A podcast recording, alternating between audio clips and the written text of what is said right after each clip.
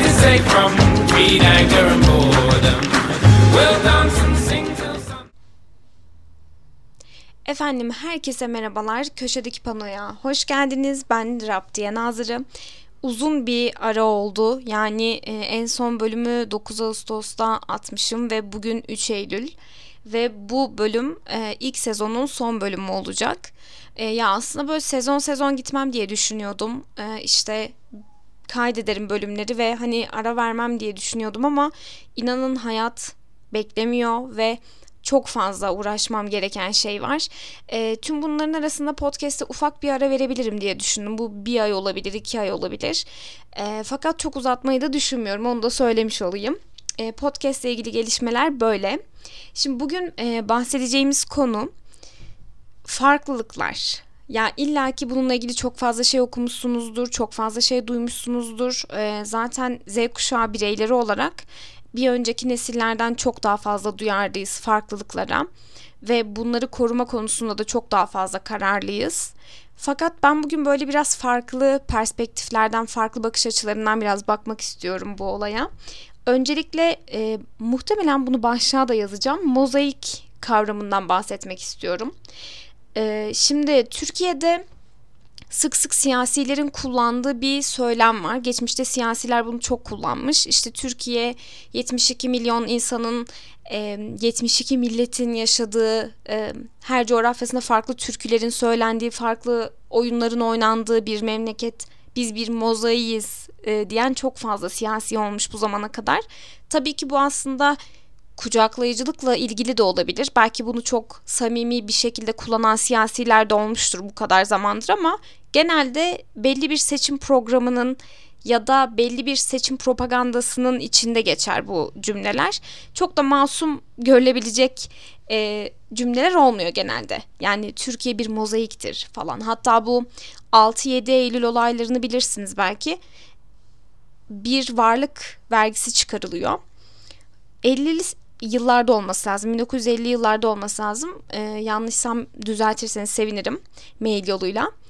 Ee, bu vergi de şöyle bir vergi. Ee, aslında gayrimüslimlerden e, daha fazla vergi alma üzerine bir e, iş bu. Yani eğer gayrimüslimseniz işte farklı bir ırktansınız vesaire e, daha fazla vergi alıyor devlet sizden. Buna da varlık vergisi deniyor. E, tabii bu varlık vergisinin işte insanların fişlenmesinin ve fişlenen insanlardan daha fazla vergi alınmasının sonucu olarak bir şeyler artık zaten patlama noktasına geliyor. Genelde Türkiye'de öyle olur zaten. Bir şeyler böyle diplerde bekler, bekler, birikir, birikir. En sonunda patlama noktasına gelir. Böyle toplumsal bir şey olur. Gezi Parkı vesaire bunun örneklerindendir mesela. Bir yaygara kopar. İnsanlar da genelde haklı tepkilerini e, dile getirirler zaten. Her neyse efendim bu varlık vergisinin gelmesinden sonra bu insanların fişlenmesinden sonra bu insanlara eziyet edilmesinden sonra 6-7 Eylül olayları dediğimiz olaylar oluyor. O dönemin işte e, hükümeti vesaire siyasileri de aslında alttan alta bunu desteklediklerini, bu olaylara müdahale etmede bilerek gecikildiğini vesaire bir takım propagandaların siyasiler eliyle bilerek yapıldığını sonra itiraf ediyorlar. Olay şu, Galata taraflı yani Galata değil de İstiklal Caddesi taraflarında Taksim taraflarında insanlar böyle galeyana geliyorlar. Ee, Selanik'te Mustafa Kemal Atatürk'ün doğduğu evin bombalanması üzerine ki böyle bir şey yok bu propaganda haber normalde aslında. İnsanlar bir galeyana geliyor işte atamızın evi bombalandı biz de artık bunları burada istemiyoruz. Bunlar dedikleri de bu arada işte Selanik göçmenleri kısacası Yunanistan'dan göçen insanlar. Biz bunları istemiyoruz vesaire falan derken olaylar patlıyor e, ve birçok insanın evi e, maalesef zarar görüyor. Yani e, birçok olay oluyor maalesef. Taciz tecavüz olaylarından tutun işte insanların evlerinin dükkanlarının yağmalanmasına kadar. Hatta bir film vardı. Şu an filmi hatırlamıyorum ama Beren Saat'in oynadığı bir film vardı e, bu filmde de bu çok güzel işleniyor. E, şeyde de hatta yine Onur Saylan bir filminde de Onur Saylak bu varlık vergisi e, zamanlarında fişlenen bir gazeteci oynuyor orada.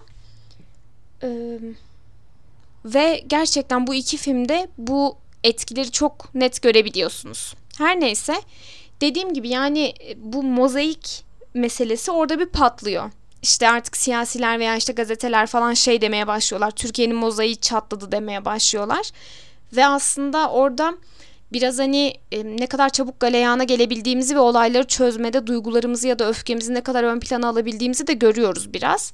Yani Türkiye'de diğer ülkelere göre belki hani çok aşırı ayrımcılığın ya da belki e, nefretin olmadığını söyleyebiliriz. Hiç değilse kendi içimizde artık hani senelerdir bir arada yaşadığımız insanlara karşı bunu belki yapmıyoruz. Özellikle e, başta da söylediğim gibi Z kuşağı bu konuda çok duyarlı. Fakat dünyanın farklı yerlerinde de mesela çok fazla ayrımcılık oluyor. Yani belki birçok insan hala Avrupa'yı kendine bir hedef olarak görüyor olabilir. Avrupa çok insan, Avrupa çok barış, ben Avrupa'ya gitmek istiyor falan diyor olabilirsiniz. Aranızda böyle diyenler olabilir. Fakat maalesef e, Avrupa'da da ya benim Almanya'da yaşayan tanıdıklarım, arkadaşlarım falan da var yani sadece başörtülü olduğu için insanlar e, eziyet görüyor mesela. Ve çocukluktan itibaren bu oluyor bu arada. Hani Türkseniz, Müslümansanız bu biliniyorsa, fişleniyorsanız e, maalesef eziyet görüyorsunuz. Hatta bir dönem neonazi grupların e, Almanya'da Türklere çok büyük eziyetler ettiği, insanları öldürdüğü falan biliniyor yani. Böyle olaylarda maalesef olmuş. Kısacası e, bu mozaik meselesinden özellikle bahsetmek istedim e, açıkçası. Bazı şeylerin ne kadar kırılgan olduğundan ya da duyguların ön plana geçtiğinde e, neler olabileceğinden duygu tamamen duygu odaklı yaşadığımızda neler olabileceğinden biraz hani ufak bahsetmek istedim. Şimdi e, bir sonraki kısımda da açıkçası farklılıklarımızdan biraz bahsetmek istiyorum. Şöyle ki e, zaten bu farklılıkları hepiniz biliyorsunuz. İşte cinsiyetler, cinsel yönelimler, sevdiğimiz şeyler, ırk, meslek, fikir vesaire birçok konuda zaten farklıyız. İyi ki de öyleyiz çünkü hepimizin aynı olduğu bir dünyada e, çok sıkılırdık. Klişe olacak ama çok sıkılırdık haliyle. Ee, şimdi cinsiyet anlamında işte kadın erkek olarak ayrılabiliyoruz. Kendini bu ikisine sığ hani bu iki kalıba sığdırmak istemeyenler olabiliyor kadın olan ama daha maskülen hisseden ya da erkek olan ama daha feminen hisseden insanlar olabiliyor. Şimdi bu konularda çok derin araştırma yapmadığım için, çok bilgim olmadığı için bu konuyu bilenlere bırakıyorum. Cinsel yönelimlerimiz aynı şekilde e, örnek veriyorum mesela bu konularla ilgili cinsiyet, cinsel yönelimle ilgili yapım böyle filmin aşağıya linkini de bırakacağım. Çok güzel bir videosu var. E, Deren'in ve Yasin'in kanalı takip etmenizi öneririm. E, Dile getirilmeyenler adı altında böyle her videolarında bir konu üzerine konuşulmayanlardan, dile getirilmeyenlerden bahsediyorlar. Tavsiye ederim gerçekten ben çok severek takip ediyorum. Ee, bunun dışında sevdiğimiz şeyler yine çok farklı olabiliyor. İşte örnek veriyorum bir kadın futbol sevebiliyor ve bu ya nasıl futbol sevebiliyorsun falan öyle bir noktaya gelebiliyor. Ya da işte bir erkek örgü örebiliyor ve dönüp ona nasıl ya sen erkeksin ama örgü örüyorsun falan denebiliyor yani. Çok artık azalsa da bu tepkiler hala alınabiliyor yani. Sonuçta tek tük de olsa görüyoruz hala bu tepkilerin verildiğini. İşte çocuk bakan erkeğe, araba tamir eden kadına falan çok farklı bakılıyor vesaire. Bunlar hala başımıza gelen şeyler. O konuda ben İstanbul Büyükşehir Belediyesi'nin politikasını çok beğeniyorum. İşte atlı kadın e, zabıtalar mıydı, polisler miydi öyle bir projeleri vardı. Kadınların İstanbul Büyükşehir Belediyesi'ne daha çok istam, istihdam edilmesi üzerine güzel projeleri var. Beğeniyorum yani. Bunun dışında tabii ki ırklarımız, Zaten saf ırk diye bir şey olmadığını artık hepimiz biliyoruz az çok. Ama biraz hani insanın kendini nerede konumlandırdığı ile alakalı bence artık ırk. Örnek veriyorum ben Türkiye Cumhuriyeti vatandaşıyım ve kendimi Türk olarak görüyorum. E, başka bir insan mesela Fransa'da yaşıyordur. Kendine artık Fransız diyordur. Anladınız mı? Ya da birçok insan işte e, bilmiyorum hani Kürt olarak, Arap olarak ya da farklı bir ırktan anılmak istiyordur. Bunu söylüyordur. Bunu özellikle belirtiyordur gibi gibi. Bunun dışında meslekler e, son zamanlarda sosyal medyada çok fazla görmeye başladım ve beni gerçekten çok üzen şeyler var. Bu son dönemlerde arttı. Yani her zaman vardı ama son dönemlerde çok fazla arttı. Meslek nefreti arkadaşlar. Evet doktorlara karşı bir nefret işte ne ya bunlar 6 sene tıp okumuş bizi mi eziyorlar falan filan. Ya da işte öğretmenler için ya zaten hafta sonu yatıyorsunuz bilmem ne yatıyorsunuz pandemide yattınız uyudunuz maaşınızı aldınız tarzı komik ötesi ve artık çağ dışı söylemleri görüyoruz maalesef. Yani bazen Twitter üzerinden bu tepkiler aşı karşıtları yoluyla yayılıyor. İşte siz ya örnek veriyorum kadın biyolog ya da mikrobiyolog, e, işte immünolog vesaire. Umarım doğru telaffuz etmişimdir sonuncuyu. Ve kadına akıl öğretmeye çalışıyorlar. Ya da adama ya da bilim insanına diyeyim direkt genelleyeyim. Akıl öğretmeye çalışıyorlar işte siz aşının ne olduğunu biliyor musunuz bilmiyorum. Ya bir kere bile laboratuvara girmemiş bir insan ki mesela BioNTech'in e, işte sitesine bile girmemiş. Bu orayı bile okumamış bir insan kalkıp bu konuda profesörlük ünvanına ulaşmış birine bir şekilde mesela akıl öğretebiliyor, ona işini öğretebiliyor. Enteresan bir şey. İşte bu aşı karşıtlarının başlattığı şey son dönemlerde artık doktor nefretine doğru evrilmeye başladı.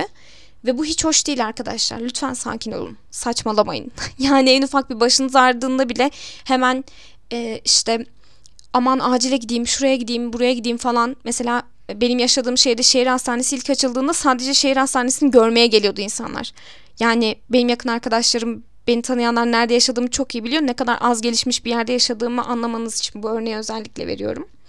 Ama ona rağmen doktorlardan nefret edebiliyorlar. Yani sadece hastaneyi görmek ve oradan Instagram'a story atmak için şaka yapmıyorum. Bunun için hastaneye gidiyor. Birçok insanın belki hakkına giriyor ama doktorlardan da nefret ediyor bu. Şey gibi yani hani kadınlar okumasın, kızlar okumasın, kızın yeri evi işte karma eğitime hayır falan dedikten sonra şey demek gibi. E, ama benim karımı da şey kadın jinekolog muayene etsin. Tamam. Olur. Üzerine fındık fıstık sos falan da isterseniz özellikle belirtin. 25 kuruş farkla e, bir boy büyüğünü de alabilirsiniz. Her neyse. Bir de öğretmen nefreti var. Bu zaten başka bir şey. Ya ben hayatım boyunca hep bunu duyuyordum. Öğretmenler çok maaş alıyor. Ona rağmen işte isyan ediyorlar. Sendika bilmem ne. işte bunlar hep böyle zaten. işte hafta sonu yatıyorlar. Pandemide de yattılar. Ona rağmen şey bilmem ne. Yani e, öğretmen nefreti bu ülkede hiç bitmiyor emin olabilirsiniz.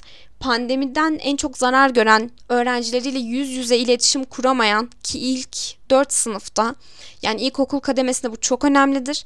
Bunu yapamadığı için bunalıma giren öğretmenlere bıdı bıdı yapan birçok insan var. Gerçekten tebrikler. Bizim ülkemizde zaten en büyük sıkıntılardan biri de şu.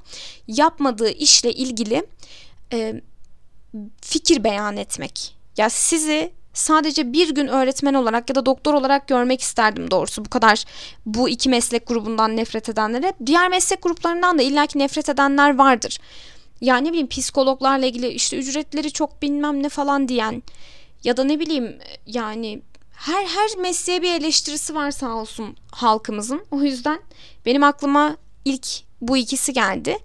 Ee, ve o yüzden konuşmak istedim üzerine.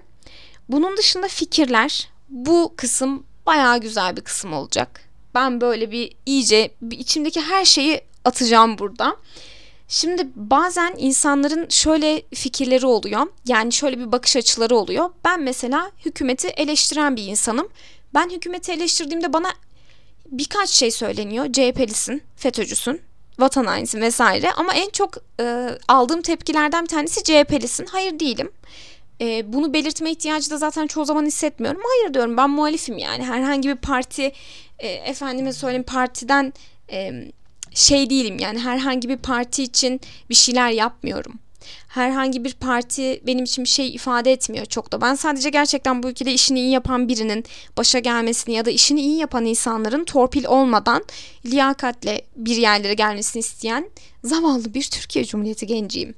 O yüzden hani direkt hemen mesela yaftalıyorlar. Ya siz de şunu yapmıştınız. Ya siz dediğin kim abi? Ben muhalifim sadece. Ben CHP'li değilim, MHP'li değilim.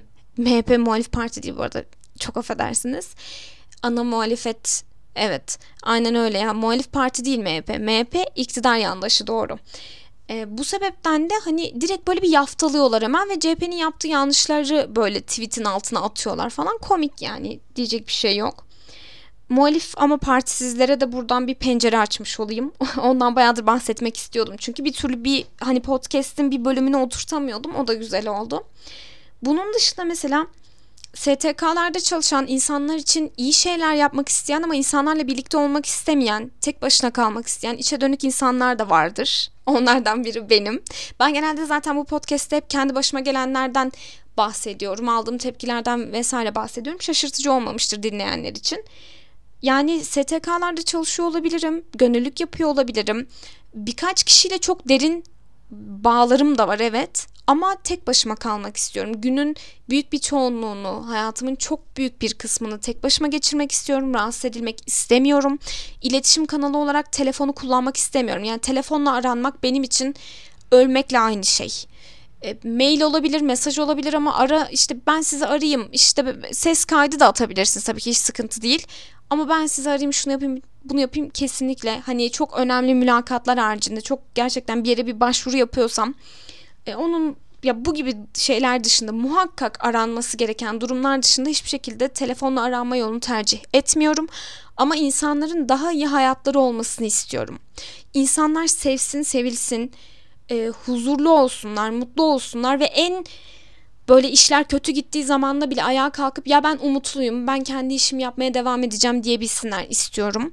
Bunun için çalışıyorum. Bu yüzden sivil toplum kuruluşlarındayım ve sivil toplum kuruluşlarında çalışmak hiç kolay bir şey değil arkadaşlar. Yüzde yüzünüzü vermeniz gereken alanlar buralar. Çünkü Türkiye'de sivil toplum zaten çok böyle hani parlak bir alan değil. Parlaktan kastım çok fazla insanın bildiği işler yani çok fazla insan bilmiyor sivil toplumu. Çok fazla insan belki yardım etmiyor ve Türkiye'de gönüllülük yapan insan sayısı da çok az. Ama bir şekilde birilerine dokunduğunuzu hissediyorsunuz. Benim yaşadığım şehirde mesela çok büyük bir deprem olmuştu ve biz yani bu depremde ilk yaptığım şey benim hemen çalıştığım sivil toplum kuruluşundan gelen talebi kabul edip gidip işte sahada çalışmak oldu mesela depoda sahada çalışmak oldu. O an dedim ki evet ben durmak istemiyorum artık. Sadece eleştirmek yerine değiştirmek için bir şeyler yapmak istediğimi fark ettim. Bu yüzden de sivil toplum kuruluşlarına üyeyim. Aktif bir biçimde çalışıyorum. Çalıştığım ekiplerde de sorun yaşamıyorum. Kendimi oralarda ifade ediyorum ama bu demek değil ki yani herkese çok samimi olmak istiyorum ya da işte e, yüzde yüzümü her zaman hani sosyalleşme anlamında yüzde yüzümü vermek istiyorum diye bir şey yok kesinlikle. Bu mesela yani illa sivil toplum kuruluşlarına çalışıyorsun diye çok neşeli, çok işte e, girişken, konuşkan, dışa dönük olmak zorunda değilsiniz mesela. Böyle bir renk de var hayatımızda. Her neyse geçiyorum bunu da. Bir de şey var. Mesela mülteci istemeyen yani ülkede mültecilerin e, ülkeye mültecilerin bu şekilde böyle akın akın gelmesini istemeyen ve bu insanların burada kalıcı olmasını da aslında istemeyen bu insanların bir şekilde en iyi koşullarda ülkelerine ya da farklı yerlere geri dönmesini isteyen bu farklı yerden kastım da gerçekten iyi yaşayabilecekleri bir alan ee, bunu istemeyen fakat hani yine de insanların iyiliği için çalışan kişiler. Bu da yine benim. Çünkü şöyle bir şey var. Herhangi bir ülkeye arkadaşlar siz bugün gitmek isteseniz ya bu mültecilik yani göçmenlik adı altında olabilir, tatil için olabilir, bir haftalığına dahi olsa özellikle bu korona sürecinden sonra vize alma ve bir yerlere gidebilme işi bayağı zorlaştı bu arada onu da söylemiş olayım. Bir poşet evrakla gitmeniz lazım. Bakın ben eğitim için İspanya'ya gidecektim Be, yani iki poşet evrakla gittim. Kaç sayfa olduğunu inanın hatırlamıyorum ve ancak o şekilde vize alabildim.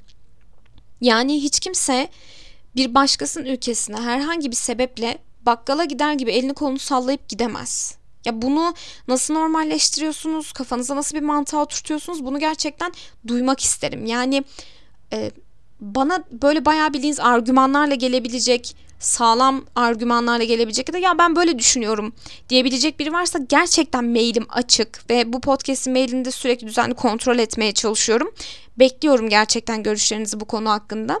Fakat şimdi hani ayranı yok içmeyeyle e, başlayan bir değişimiz var ya bizim. Biraz aslında durum oraya gidiyor. Yani senin eğitim sistemin bu kadar kötüyken, senin ülkende hukuk, efendime söyleyeyim eğitim sistemi her şey böyle paramparçayken dökülüyorken ve birçok insan işsizken senin kendi vatandaşın Türkiye Cumhuriyeti vatandaşlığı olan insanlar işsizken sen e, akın akın gelen mültecilere ve kayıtsız gelen mültecilere bu kadar kucak açamazsın yani. Bu kadar basit. Ve mesela gerçekten ben bunu sosyal medya hesaplarında da çok paylaşıyorum. Hani bir insan grubunu bir yere entegre edebilmek sandığınız kadar kolay değil arkadaşlar. Muhtemelen birçoğunu zaten gelen mültecilerin hani kaçak gelen, kaydı tutulmayan birçok mültecinin buraya entegre edilmesi zor olacak ya da imkansız olacak.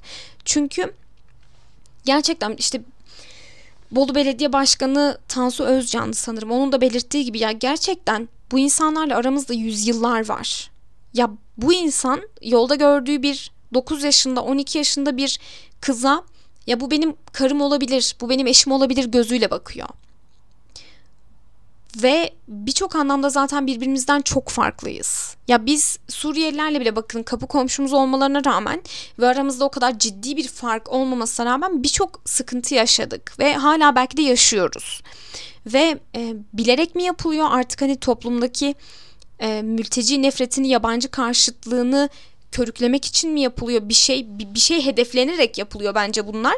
Sürekli böyle hani siz gideceksiniz, işte biz burada kalıcıyız. Hani biz bir yere gitmiyoruz diyen tipler, efendime söyleyeyim insanları taciz eden işte kadınların videolarını çekip utanmadan hani böyle güle eğlene taciz ederek TikTok'ta şurada burada paylaşan insanlar görüyoruz sürekli her yerde ve bu çok rahatsız edici.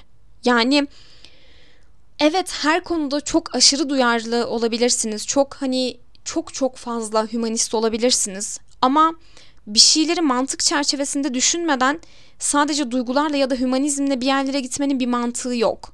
Yani örnek veriyorum diyelim ki sizin kardeşiniz ya da bir yakınınız gerçekten çok uzun bir zaman iş aradı ama bulamadı ve onun hani kas gücüyle yapacağı bir işe sadece daha az ücret talep ediyor diye bir örnek veriyorum herhangi bir ırktan herhangi bir ırktan Afgan olabilir Suriyeli olabilir biri girdi. Ya bu durum sizin için normal benim için değil. Çünkü dediğim gibi bir ülkenin öncelikle kendi vatandaşlarına çeşitli hizmetleri sunması gerekiyor. Onların refahını gözetmesi gerekiyor. Onların bir şekilde yaşamlarını daha iyi hale getirmesi gerekiyor. Eğer bir ülke bunu yapmıyorsa orada çok ciddi bir sıkıntı var demektir. Ve bu sıkıntı da öyle basit bir biçimde geçebilecek bir sıkıntı değil hiçbir şekilde. Çünkü yani e, dediğim gibi bu entegrasyon falan bunları geçiyorum. Kültürel farklılıkları vesaire geçiyorum. Bu insanlara iş vermek zorundasınız, aş vermek zorundasınız, ev vermek zorundasınız. Ya hani üniversiteyi kazanıp İstanbul'a giden bir insan şu an 3200 3500 bandında belki daha fazla bir fiyata ev aramaya çalışıyor. Yani bu insanlara siz nasıl ev vereceksiniz, nasıl aş vereceksiniz? Bakın buradaki en büyük problemlerden biri de zaten aslında hükümetin e, bir hani akıllıca bir planının olmaması. Herhangi bir gerçekten e, uzun vadeli ya da uz- kısa vadede, uzun vadede, orta vadede artık her neyse bir planın olmayışı. Ya bu planın olmayışı demek sizin aslında mültecileri bir sorun haline getireceğiniz manasına geliyor. Yani bir müddet sonra mülteci sorunu dediğimiz şey ortaya çıkıyor. Çünkü sizin bir planınız yoktu ve sadece Avrupa'dan gelen para için kahramanlık yaptınız. Bu kadar. Yani şimdi toplumda da sürekli böyle benim gibi hani abi mülteciler geliyor ama nereye geliyorlar biz istemiyoruz diyenleri yaftalıyorlar. Ben bunu açık açık sosyal medya hesaplarımda da çok paylaştım. Buradan da bu podcast aracılığıyla da tekrar söylüyorum. Yani ben o kadar hümanist olamıyorum. O kadar hümanist olmak durumunda da değilim zaten. Yani herkesin böyle sosyal medya üzerinden, Twitter üzerinden melek kesildiği ve insanların başkalarının fikirlerinden dolayı yargıladığı bir ortamda bunu söyleyebilmek belki cesaret işi. Çünkü ben çok alakasız bir yerden de bu podcast'in önceki bölümlerinde bahsetmiştim. Çok linç yediğim oldu yani benim. Çok hadsiz insanlar tarafından. O yüzden hani bunu çok rahatlıkla söylüyorum. Bu insanlar eğer gelecekse bizi de rahatsız etmeyecek şekilde, onları da rahatsız etmeyecek şekilde bir çözüm bulmanız gerekiyor ve bu benim sorumluluğum değil. Ben zaten deli gibi vergi vererek yapmam gerekeni fazlasıyla yaptığımı düşünüyorum. Ve yine hani bu konularda da bu arada şu, bu tüm bunlardan şu çıkarılmasın. Yani işte yolda bir Suriyeli görüyoruz, Afgan görüyoruz, gidiyoruz kafalarına vuruyoruz, onları rahatsız ediyoruz falan. Böyle bir şey yok yani. Hani bu insanların ne kadar zor koşullardan buraya geldiğinin farkındayız ve aslında biz de bunun için zaten bir şeyler yapılsın diyoruz. Ya bu insanlar rehabilitasyona mı gidecek? Bir şekilde nasıl çalışmaya başlayacaklar, nasıl hayatlarını devam ettirmeye başlayacaklar? Bunlar önemli.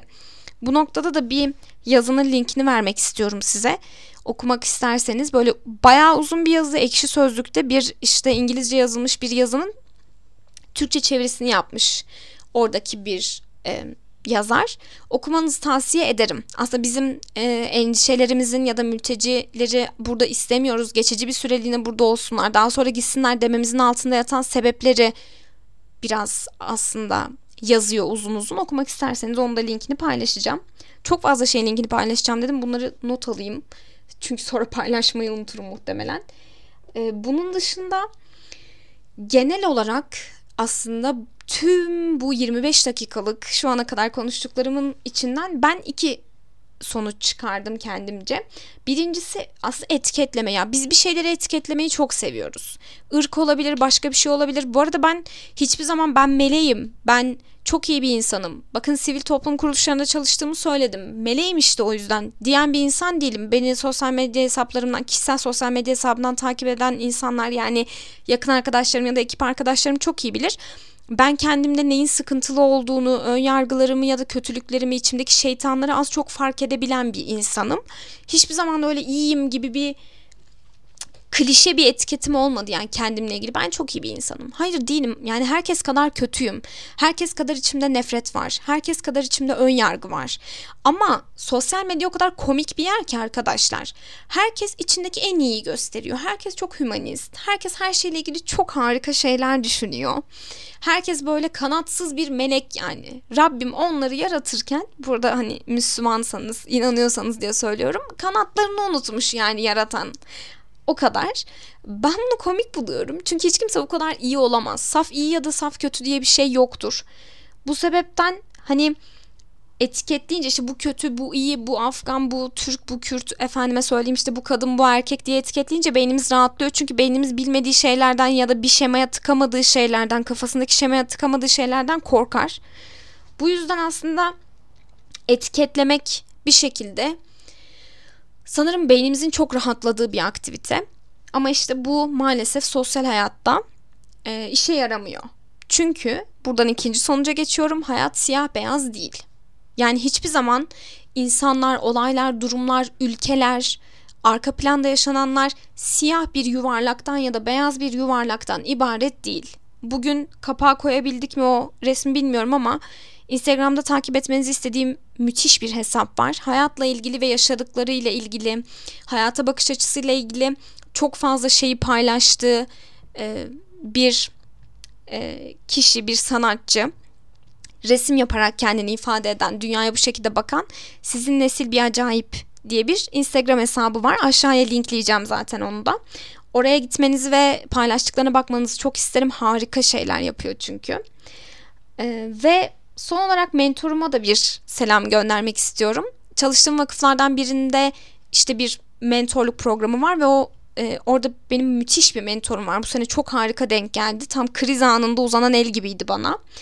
Onunla bir önceki mentorluk seansımızda da konuştuğumuz gibi bana bilim etiketi sever ve kategoriler yani kategorileri ayırmayı sever, etiketi sever.